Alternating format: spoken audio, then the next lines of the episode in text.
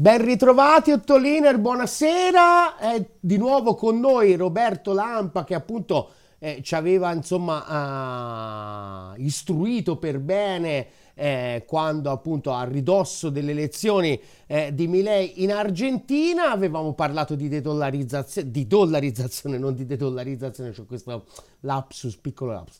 E Roberto insegna eh, storia del pensiero economico e storia dell'economia all'Università di Macerata e però è un profondo conoscitore eh, dell'Argentina dove ha vissuto a lungo e dove continua a avere eh, ampi rapporti e quindi diciamo uh, l'idea era quella dopo un mese eh, di governo Milei e soprattutto dopo che Milei è diventato un po' questa superstar dell'alt-right internazionale con la sua splendida performance al forum di Davos dove veramente ci ha fatto abbastanza ridere e fare un po' un bilancio di quello che è successo magari proprio anche di quanto insomma la connessione tra questa narrazione, grande narrazione, gli va concesso, che ha tirato fuori nell'ambito eh, eh, del forum di Davos e quello che poi concretamente sta facendo in casa. Quindi ti do la prima domanda, non è una domanda, è semplicemente faccio un po' il punto, diciamo, un mese dopo rispetto alle cose che ci eravamo detti l'ultima volta. Beh, eh, Direi per il momento si potrebbe dire sempre rispettosamente, perché la situazione era gravissima e continua ad esserlo, però molto rumore per nulla. In che senso? Eh, nel senso che qui ed oggi ciò che va eh, sottolineato è eh, la sonora sconfitta di Milei, è cosa di questa settimana, che va detto, eh, aveva iniziato con eh, una, una, chiara volontà, io direi eversiva perfino, dell'ordine democratico, perché presentava un decreto omnibus fatto mai successo nella storia democratica argentina, approvato il quale un numero imprecisato, c'è cioè chi sostiene 350, chi sostiene fossero di più, di leggi sarebbe stato o abrogato o completamente snaturato. Voi capite che quando si parla di limiti a, a, al decreto, questo concetto esiste un po' in tutti gli ordinamenti e qui siamo già uh, nella fantascienza. Quindi lì erano suonati anche legittimamente gli allarmi rossi no? di tutti gli osservatori internazionali preoccupati per eh, l'Argentina. Va detto però che Milei se ne va mesto mesto e con le pive nel sacco a casa eh, con un magrissimo risultato. Perché? Perché alla fine questo papocchio si fa, il che mm, va detto è comunque un precedente abbastanza grave, ma, ed è un ma grande come una casa, come si dice dalle mie parti, tutta la parte fiscale viene cancellata. Perché? Perché così i governatori che esprimono sia alla Camera che al Senato una cospicua pattuglia eh, di deputati e senatori eh, lo hanno bloccato. Quindi la prima cosa che va detta è che Milei qui ed oggi eh, porta a casa un primo clamoroso eh, dato no, eh, l'intento roboante di sovvertire tutto, di, di andare con la motosega, eh, diciamo un, un, clamoroso autogol. Hm? Ha generato enormi aspettative, Pensate che questo decreto conteneva una cosa folle, cioè il Parlamento avrebbe delegato a lui, nella prima stesura, per tutta la durata della legislatura, il potere legislativo su tutta una serie di questioni cruciali. Praticamente si sarebbe autoesautorato. Ecco, tutto questo non è accaduto, eh, sbraitami lei, frasi senza senso, insomma, bisogna anche capire però il perché, io mettevo in guardia sul fatto che, come sempre accade sull'Argentina, tu prima hai citato il fatto che io sono legato a quel paese, sono legato a quel paese direi anche e soprattutto perché lì ho svolto per quasi dieci anni la mia attività di ricerca e di docenza presso università nazionali e presso il CONISET, che è il loro CNR. E lì mi occupavo di temi economici correnti, diciamo. Il ritorno in Italia ha coinciso con un ritorno un po' alle origini, quindi il cambio di settore disciplinare, ma insomma queste questioni non interessano chi ci ascolta. Lo dico per dire che ho dovuto in vita mia misurarmi seriamente con un paese molto complesso come l'Argentina. E quando questa complessità, che mi rendo conto è anche un ostacolo forte per chi ci si avvicina da fuori, però viene sempre piegata per le schermaglie interne, ritengo sia dannoso e sia anche particolarmente fastidioso. Cioè io vedo tantissimi colleghi eh, sul più importante dei journals economici, Twitter, no? Perché se un economista non sta su Twitter, oggi X, insomma, ci siamo capiti, non è nessuno. Poi eh, a Twitter va affiancato un blog con foto rigorosamente in bianco e nero, parlo del vademecum dell'economista di nuova generazione, e negli hobby, una sezione hobby in cui si fa trekking in montagna con la famiglia sorridente. Questo per dire, no? permettetemi di essere un po' caustico sullo stato antropologico, ma direi perfino psicologico dei miei colleghi, ma questo è. Allora, quando si fa analisi su queste basi, poi si fanno danni. Cioè, continuare a etichettare Milei di anarcocapitalismo, quando è un esempio da manuale del cialtrone argentino, hm? una figura famosa, insomma, è il Cianta, eh? il cialtrone argentino quello che le spara grosse, il bomba direbbero a Firenze, anche un personaggio simpatico, ma un, un personaggio folcloristico. A mezzo governo Milei di Macri, a partire dal ministro dell'economia. Io voglio capire in che cosa il famoso ministro famigerato, ministro Caputo, possa essere paragonato a un anarcocapitalista. L'establishment internazionale, al contrario, ha voluto, proprio per tenere a freno il pazzarello, diciamo, un ministro dell'economia che è un uomo eh, rispettato, pensate un po' voi, no? perfino eh, come si merita il rispetto in questo mondo bizzarro, a Wall Street. E quindi in ultima istanza una figura di garanzia per la complessa ristrutturazione del debito argentino, che è ancora lì. Quindi in realtà noi osserviamo questo personaggio, ripeto, tipico argentino, non ha nulla di nuovo, non, non, ma come hanno fatto gli argentini? Ma basta salire in un taxi, basta, con, basta pa- cioè, Milei ne trovi quanti ne vuoi, la novità è che sta lì al potere, no? Dopodiché però bisogna chiedersi quanto potere lui gestisce, cioè se io mi metto nei panni dell'avvocato del diavolo, tutto ciò che è stato fatto finora è un'enorme svalutazione, che era la richiesta che il Fondo Monetario Internazionale veniva facendo da due anni a questa parte. Quindi si sta rompendo le regole, si va verso l'anarcocapitalismo o si sta semplicemente in maniera ligia e, e senza tanti fronzoli, come è tipico delle destre latinoamericane, applicando il programma del fondo. Cioè su queste questioni bisogna essere precisi perché altrimenti si fa il gioco di Milei. Se noi lo dipingiamo come il discolo antisistema, nemico dell'establishment, anarcocapitalista, noi gettiamo milioni di simpatizzanti eh, eh tra le braccia di Milei.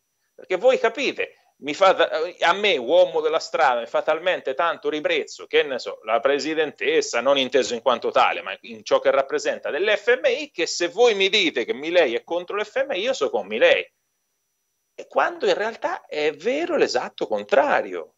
Cioè eh, il Fondo monetario è il soggetto finora più tranquillo che ci sia, le sue preoccupazioni quotidiane le esterna sull'Ucraina, come avrete letto, e non nomina più l'Argentina principale, principale suo debitore da settimane, da quando c'è Milei.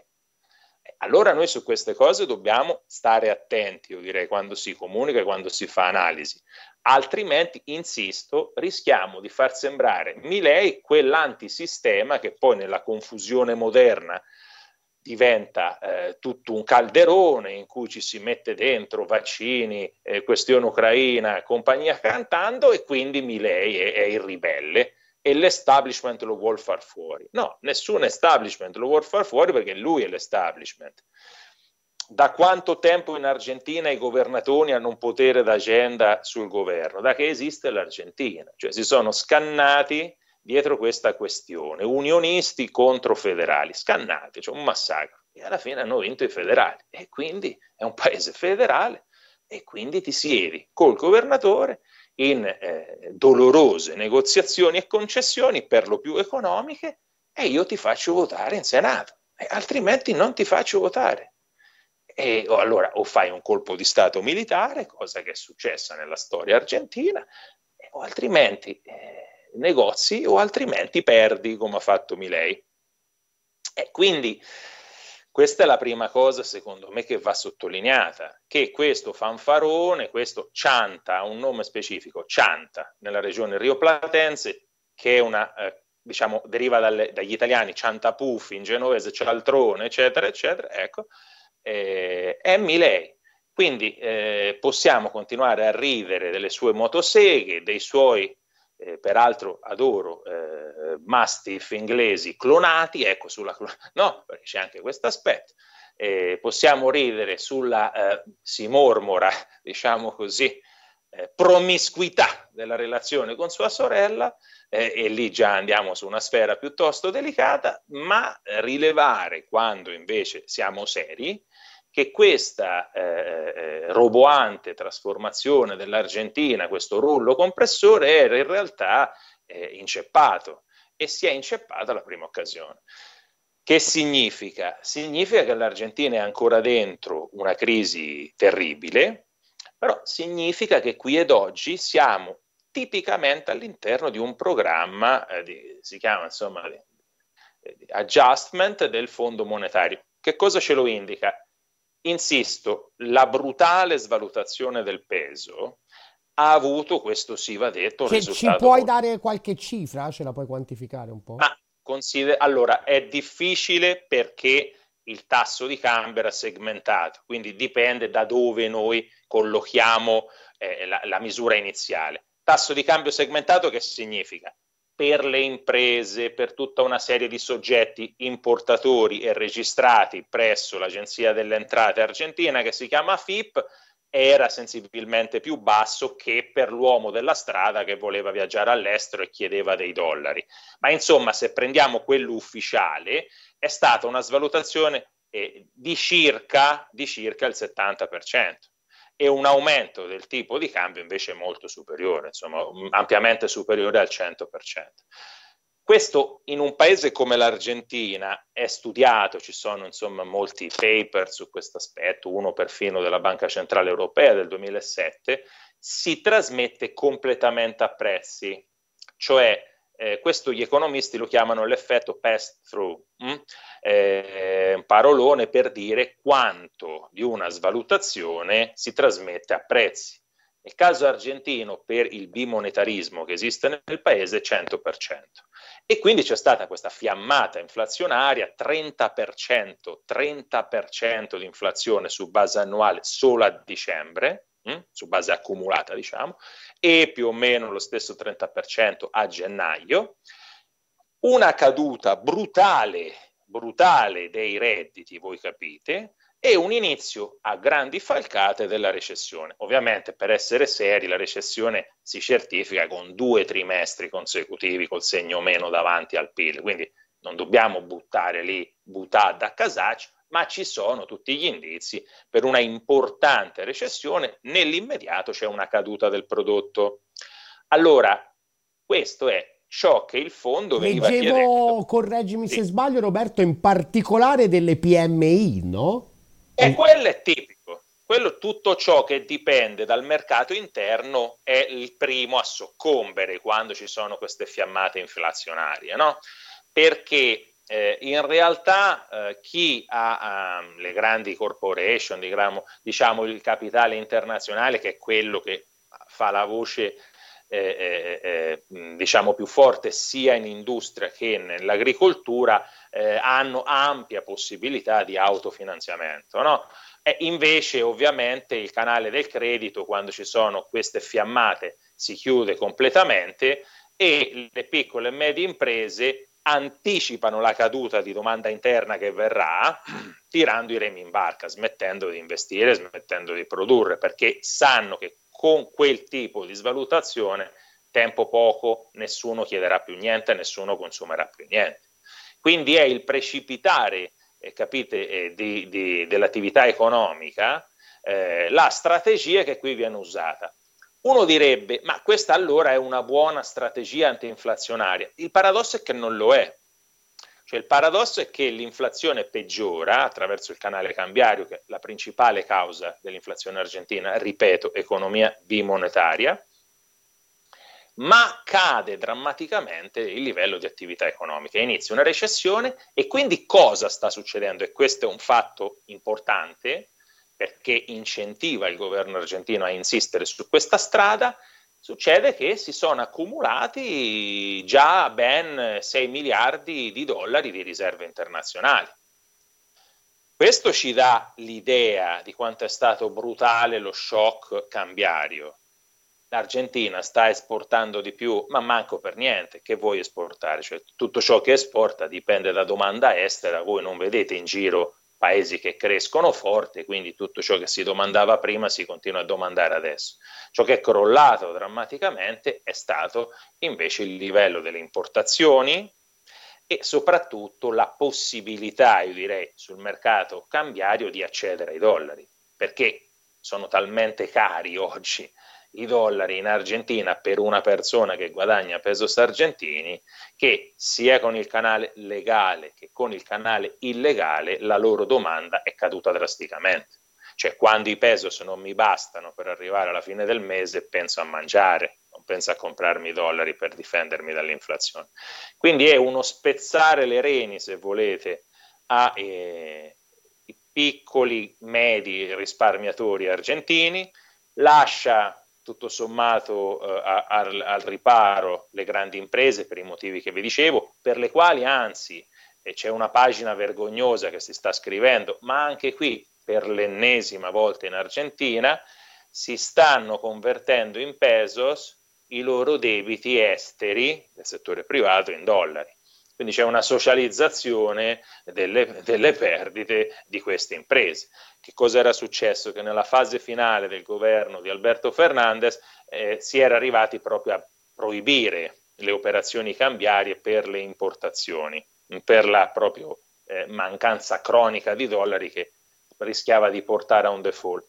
Quindi queste imprese venivano comunque importando, ma non avendo autorizzate le, le, operazioni di compravendita in dollari, accumulavano debiti verso l'estero. Questo stock di debiti rilevante è stato eh, portato in pesos attraverso un buono eh, emesso dalla Banca Centrale Argentina e quindi eh, lo Stato si fa carico eh, dei debiti esteri del settore privato. Anche qui l'ennesima volta che succede.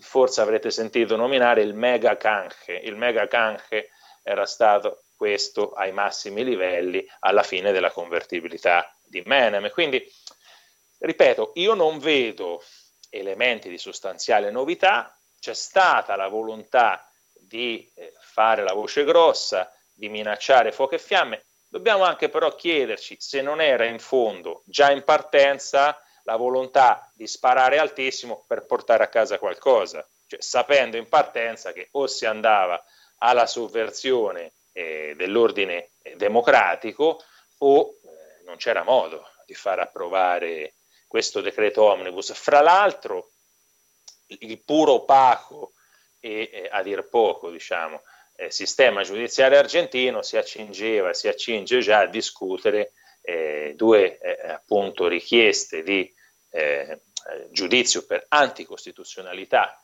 eh, di questo mega decreto, una presentata eh, dal principale sindacato argentino, la CGT, e l'altro invece dai governatori.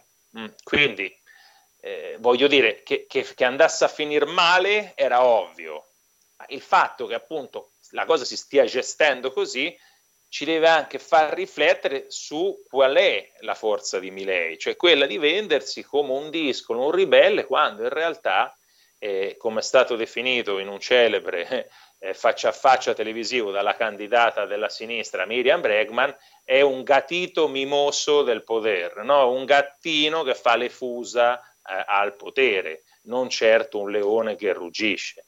E questo si conferma, diciamo. Poi ovviamente c'è tutto un uso, insisto, eh, sbagliato del caso argentino che fa sempre audience all'estero e quindi ad esempio uno le- deve leggere sul Corriere della Sera, sui nostri media, perché è importante, perché può succedere anche da noi un Milei, come se fosse una specie di virus che si questo secondo me è l'approccio sbagliato, che se il Corriere della Sera ti critica, probabilmente ci sono milioni di italiani a cui fai istintivamente simpatia. Eh, Senti, in invece, c- siccome c'è stata anche una grossa mobilitazione, c'è stato uno sciopero generale, quanto ha influito anche sulla bocciatura dell'omnibus, sulle negoziazioni? Perché appunto l'hai messa tutta sul piano istituzionale, governatori, Milei, invece ha giocato una parte anche questa mobilitazione e questa mobilitazione cosa ci dice della società argentina? Nel senso, comunque sì. c'è ancora la capacità di organizzarsi oppure è un fuoco fatuo? No, allora, quella c'è. Allora, lì la cosa è un po' complessa. Il sindacalismo argentino è mm, sostanzialmente, non voglio usare espressioni troppo offensive, ma tra le, tra le, tra le espressioni eh, parzialmente offensive, magari sceglietene una.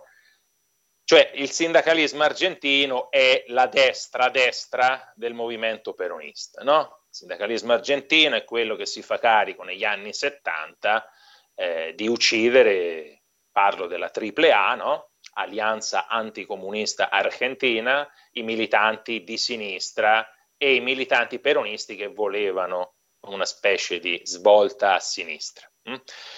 Eh, è un animale molto complesso, è un sindacalismo che può coniugare diciamo, aspetti eh, di, mm, come posso dire, negoziazione eh, a priori eh, che possono ricondurre alla CISL italiana, diciamo moderato quindi in quel senso, però altri elementi di radicalità eh, nell'uso, ad esempio, abbastanza spregiudicato della forza. Cioè, non è che uno piglia e va a reprimere una manifestazione della CGT così, ecco, perché poi storicamente, non parlo dell'oggi, sono scappate fuori le pistole in 4 e 48, eh? cioè è gente anche po' bruttina, da starci molto attento. Questo per rispondere alla tua domanda. Lì è un'altra battaglia che si giocava, no? Non tanto la parte economica del decreto omnibus, ma la parte poliziesca. Questa iattura di Patrizia Burric, che non so, da noi, chi, non so, mi viene in mente chi è qualcuno che da una vita in Parlamento ha girato tutti i partiti, non c'è modo di mandarla a casa. Forse non c'è più nemmeno da noi sta figura mitologica. Un tempo era Mastella, ora non sì, più. Casini, no? Casini è uno che ecco, dei record. Beh, cioè lei ha, ha, ha, girato tutti i partiti, ha iniziato probabilmente anche come spiona nei Montoneros, quindi nella guerriglia peronista di sinistra.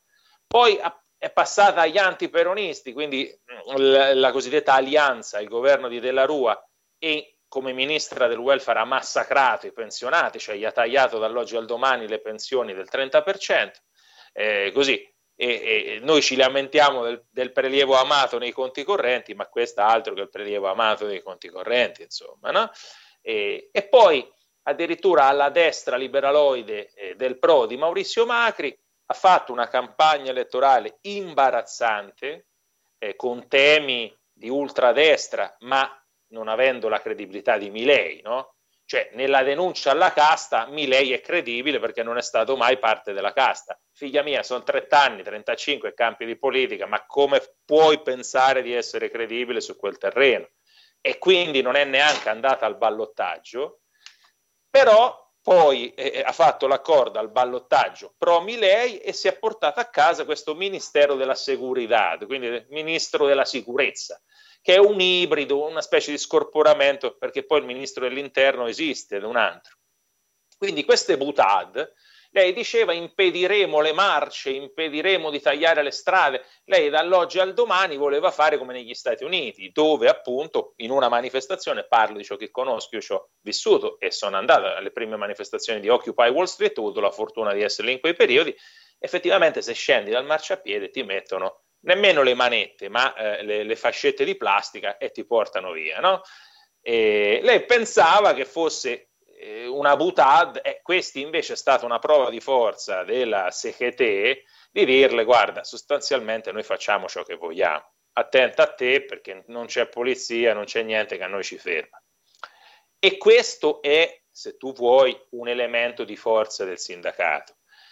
Dov'è che il sindacato è molto molto però più fragile? E Milei infatti sta cercando di fare un'offensiva lì. E dove è probabile anche che il sindacato venga ricondotto a più miti consigli? Sulla sua enorme eh, eh, cassaforte che lo Stato gli permette di avere, che sono le cosiddette obras sociales, cioè le casse mutue, quelle che Di Vittorio, sindacalista vera, vero, ha fatto abolire. Dice, ma che casse mutue? Vogliamo il sistema sanitario nazionale. Non è che perché uno fa il medico o il professionista o il dirigente ha diritto a migliori prestazioni sanitarie e quello che fa il muratore a livelli minimi di assistenza. Queste erano le casse mutue, no?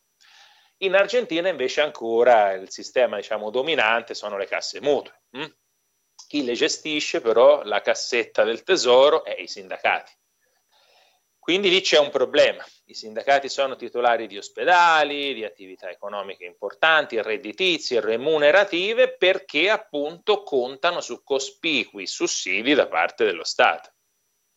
Eh, lì c'è un nervo scoperto. Eh, cioè, lì c'è la capacità di Milei di disciplinarli, molto più che le butad di una Patrizia Burric che appunto eh, predica mano dura e poi alla prima occasione si trova una marcia di 350.000, non dico tutti, ma almeno 50.000 energumeni per disperdere la quale probabilmente serviva un paio di battaglioni dell'esercito argentino, altro che la polizia, perché penso che quel giorno se c'era un metal detector per le armi impazziva, diciamo. Ecco, lo dico senza celebrare, è quello che è, cioè gli scontri armati tra fazioni sindacali o tra tifoserie di calcio, perché i sindacati gestiscono no? anche le barra bravas, eh, se volete semplificare l'equivalente dei nostri ultra, per fortuna noi ancora non siamo arrivati a quei livelli diciamo, di, di, di contiguità hm, col potere, con i traffici illeciti, ci arriveremo probabilmente se continuiamo così, però appunto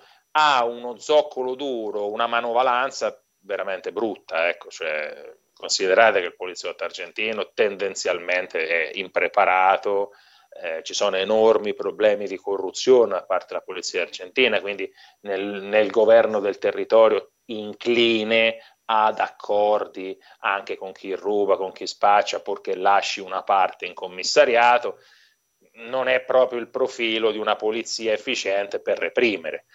Invece molto diverso è appunto l'aspetto dei sussidi alla, alle casse mutue e quel tesoretto che gestiscono i sindacati, perché lì sì c'è spazio per Milei per ridurli a più miti consigli. Fra l'altro va detto che eh, durante il governo Macri la segreteria aveva sempre accompagnato i provvedimenti anche più controversi, discutibili, quindi eh, io penso anche lì che quello che si sia voluto porre è un, un limite a certe modalità, cioè a Milei è stato detto tu non devi rompere con la liturgia della politica argentina.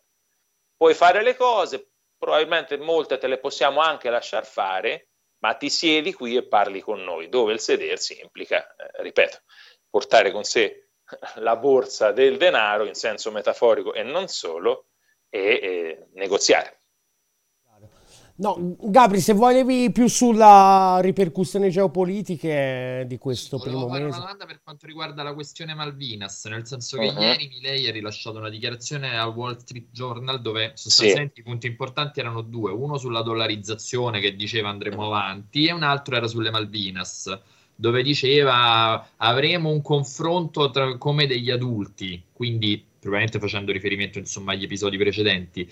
E si sta riaprendo quel teatro, gli Stati Uniti hanno, diciamo, vista anche ad esempio lo strappo con i BRICS, non è entrato nei BRICS a inizio gennaio, gli Stati Uniti stanno pensando di riaprire quel teatro? Ma allora, lì è un po' complessa la cosa, nel senso che è emotiva, perfino irrazionale l'approccio della società argentina verso le Malvinas. Eh, io capisco il valore sentimentale, eh, capisco la guerra, capisco il sangue versato, l'umiliazione ricevuta, quindi insomma dobbiamo però noi che non siamo argentini cercare di ragionare un po' più con la mente fredda, cioè lì abbiamo da un lato l'imperialismo britannico, anacronistico quanto si vuole, però che ancora eh, dura a morire. Hm? Eh, se uno lo prende per quel lato, il tema delle Malvinas non esiste. È ovvio che in quanto tale eh, è qualcosa di inaccettabile che va risolto eh, nell'ottica della Commissione, per esempio, della, delle Nazioni Unite per la decolonizzazione, cioè in quell'ottica lì.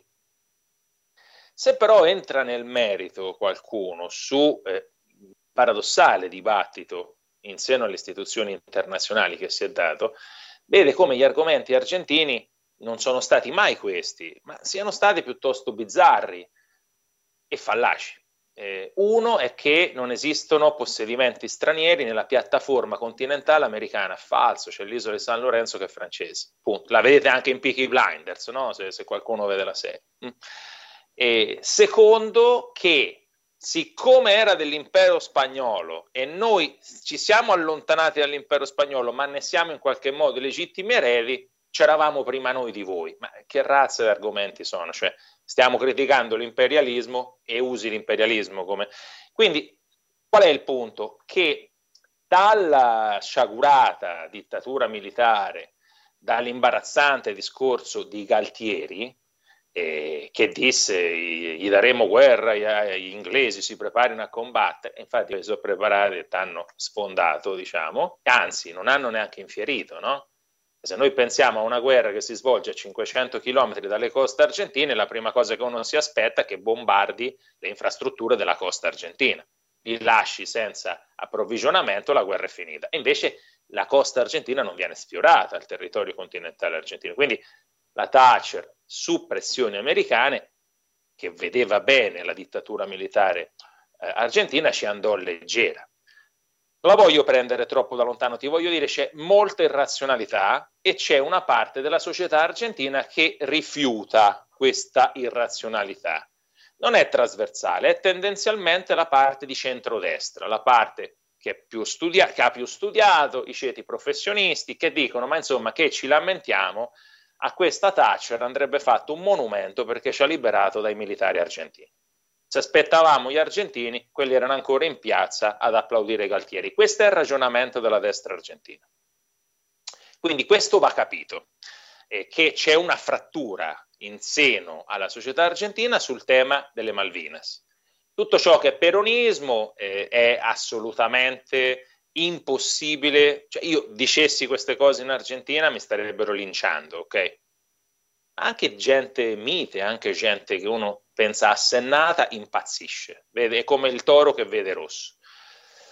E invece eh, la destra argentina, denti stretti, direi centrodestra, destra argentina, ha sempre avuto questa posizione.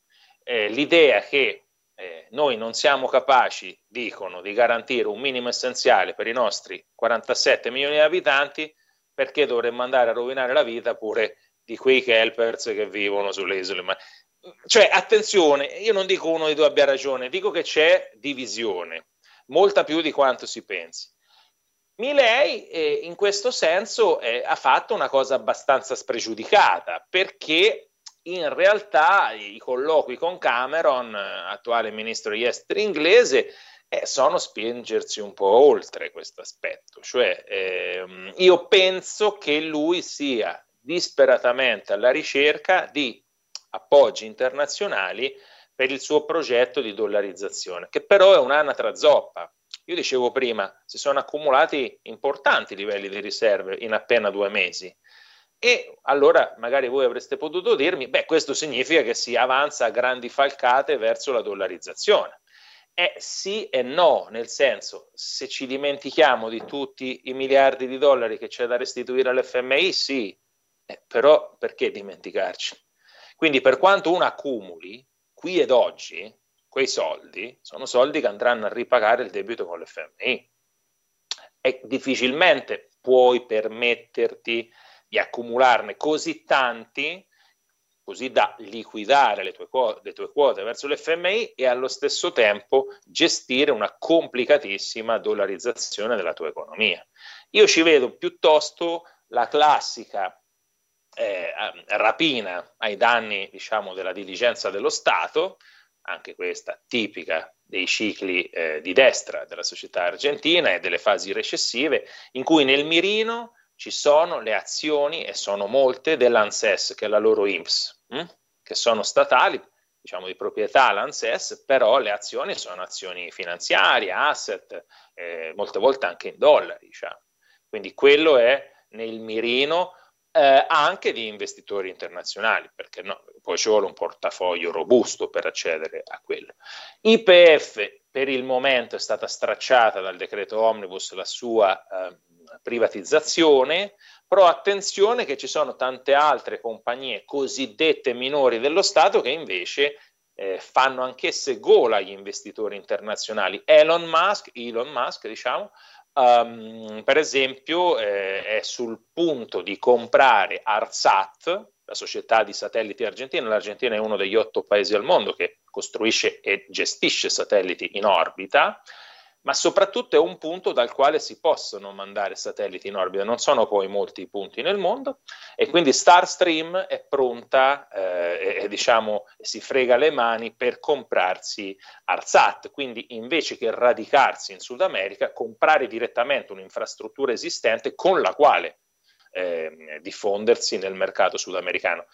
Quindi rispondendoti, io ci vedo in questi gesti anche spregiudicati la volontà di aprirsi agli investitori internazionali perché? Perché per il progetto di Milei quello che manca è che qualcuno lo finanzi sui mercati internazionali. Ecco, in quel senso è abbastanza spregiudicato eh, da fare anche concessioni sulle Malvinas, perché no? Se è a cambio di eh, finanziamenti sui mercati internazionali, quindi possibilità di dollarizzare. E ripeto, tutto sommato, poggiando su di un'opinione pubblica, quella della de- centrodestra e destra, eh, della classe media e medio-alta, che è abbastanza insofferente sul tema di Malvinas, diciamo, perché la vede come un, um, un, eccesso di nazionalismo, un eccesso di provincialismo. Loro amano dipingersi come uomini e donne di mondo, eh, che vanno all'estero, eccetera, quindi non vo- eh, vogliono scontrarsi col mondo sviluppato, men che meno con l'Inghilterra che nel ranking delle etnie superiori che gli argentini sono soliti fare occupa un punto altissimo. Cioè, cioè meglio un inglese, solo un, un tedesco e, forse, e poi adesso stanno di moda i norvegesi finlandesi, ma è la top 3, diciamo. Ecco. Beh, la cosa migliore che ti può succedere è essere discendente di un tedesco o di un inglese. E sono paradossi e cose bizzarre del mondo postcoloniale, però anche quelle vanno capite. E, e, Gabri, volevi chiedere del Brasile, Cina, tutto. Sì, uh, e, chi- e chiudiamo, chiudiamo con questo. Ok, volevo fare una domanda per quanto riguarda l'import-export, nel senso che sì. eh, Milei, sempre in campagna elettorale, eh, aveva detto ah non faremo più affari con i paesi comunisti, quindi in sostanza faceva riferimento al Brasile di Lula e alla sì. Cina. Poi su questa cosa è rapidamente tornato indietro perché un po' perché gli serviva l'appoggio dei moderati del centrodestra, un po' perché gli imprenditori esportano soia e quant'altro, il Brasile è il primo partner commerciale, la Cina è il secondo, però insomma, comunque degli strappi poi li sta facendo, nel senso che appunto i BRICS, nei BRICS non è entrato, questo ha avuto delle ripercussioni anche sui finanziamenti che la Cina forniva all'Argentina. Certo. Quindi eh, la domanda che ti vorrei fare è proprio di carattere un po' più tecnico. Secondo te è, è verosimile immaginare una traiettoria di allontanamento? non tanto dal Brasile per vicinanza geografica quanto dalla Cina da un punto di vista commerciale di rimpiazzarla ad esempio con gli Stati Uniti? Ma allora, eh, lì è complesso, nel senso, dimmi ciò che produci e ti dirò a chi puoi esportare.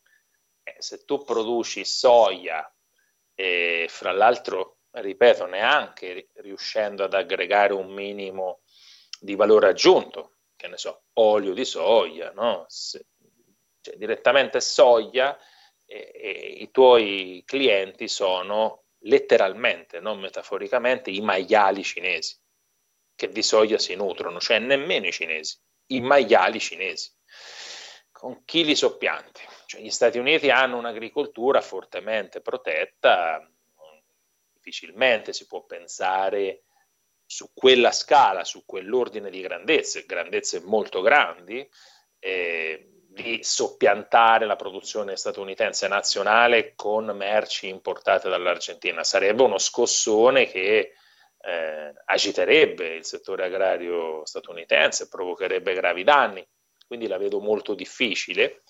Io credo che necessariamente ci sarà bisogno eh, di eh, fare i conti con la Cina in quanto ricettore dei prodotti argentini. Molto più complesso invece è l'aspetto geopolitico, dove la volontà di Milei è quella, però appunto in virtù della necessità di esportare verso la Cina, io credo dovrà andare con i piedi di piombo. Oltretutto eh, la Cina ha prestato dei soldi interessanti all'Argentina, recentemente ne ha evitato il default, quindi non è neanche saggio, eh, visto che si ha una disperata ricerca eh, di eh, fondi per rimpinguare le riserve, andare ad uno scontro. Non è saggio perché poi quei soldi io potrei volerli indietro e forzarti a un default, eh, ad esempio. Quindi la questione, ripeto, da quel punto di vista è complesso. Certamente esiste questa volontà. Io credo che per portarla coerentemente a termine, a Milei servirebbero dieci anni e, speriamo di no, il sostanziale successo del suo strampalato eh, programma. Questa è la questione. Ora, scommettere però sul successo inteso in quei termini, inteso in un programma capace di generare ampi consensi, in una società sfibrata come quella argentina, in cui non è retorico dire che la fame la fa sempre più da padrone, e qui ad oggi è difficile, insomma. Poi la storia a volte ti sorprende. Oltretutto, mh, mm, mettiamoci nei panni di un'amministrazione statunitense che oggi come oggi non è credibile per nessuno. Insomma, adesso leggevo oggi Blinken dice l'Ucraina entrerà nella Nato. Eh, figlio mio, se vince Trump, hai voglia, te... cioè, eh, qui è la stessa cosa, cioè per quanto possano venire dichiarazioni eh, incoraggianti, no? vai avanti Milei da parte di Washington, poi c'è da fare i conti con quella che sarà l'amministrazione Trump, che potrebbe magari esasperare eh, nella sua sfida alla Cina eh, certi tipi di, di, di, alleanze, ad esempio con Milei, oppure più realisticamente dire, come ha fatto in fondo l'altra volta, eh, più che metterci una parola buona con l'FMI, noi eh, non riteniamo di fare. Cioè, l'altra volta Trump ha avuto un ruolo importante nel permettere questo prestito enorme eh, a vantaggio di Maurizio Macri. Però di nuovo, la lettura interna argentina è che è stato a vantaggio di Maurizio Macri. Ma chi è però che aveva eh, investito fortemente in questi asset speculativi e rischiava di rimanerci fregato? Eh, BlackRock, Cargill, sempre gli stessi, insomma, eh, gruppi finanziari di Wall Street. E quindi anche lì è controverso dire che Trump il favore l'ha fatto a Macri. Sì, in termini politici gli ha fatto un favore, ma il punto è che ha fatto ciò che è lecito aspettarsi da un'amministrazione statunitense quando si mette eh, eh, mano all'azione dell'FMI, cioè dare garanzie eh, ai creditori eh, che non rimangono insolventi, a maggior ragione se quei creditori sono eh, fondi di investimento importanti statunitensi. E anche lì si apre una partita tutt'altro che chiara. Io penso che soprattutto quello che non aiuta Milei sia la congiuntura internazionale, cioè una congiuntura con grossi scossoni, con tassi di crescita non così sostenuti, con questioni aperte, specie sul fronte delle economie emergenti, e con una tendenza crescente alle misure protezionistiche. No? Quindi rischia di essere eh, l'uomo sbagliato al momento sbagliato. Poi vedremo, appunto, ma io non, non mi farei appunto molte illusioni da quel punto di vista.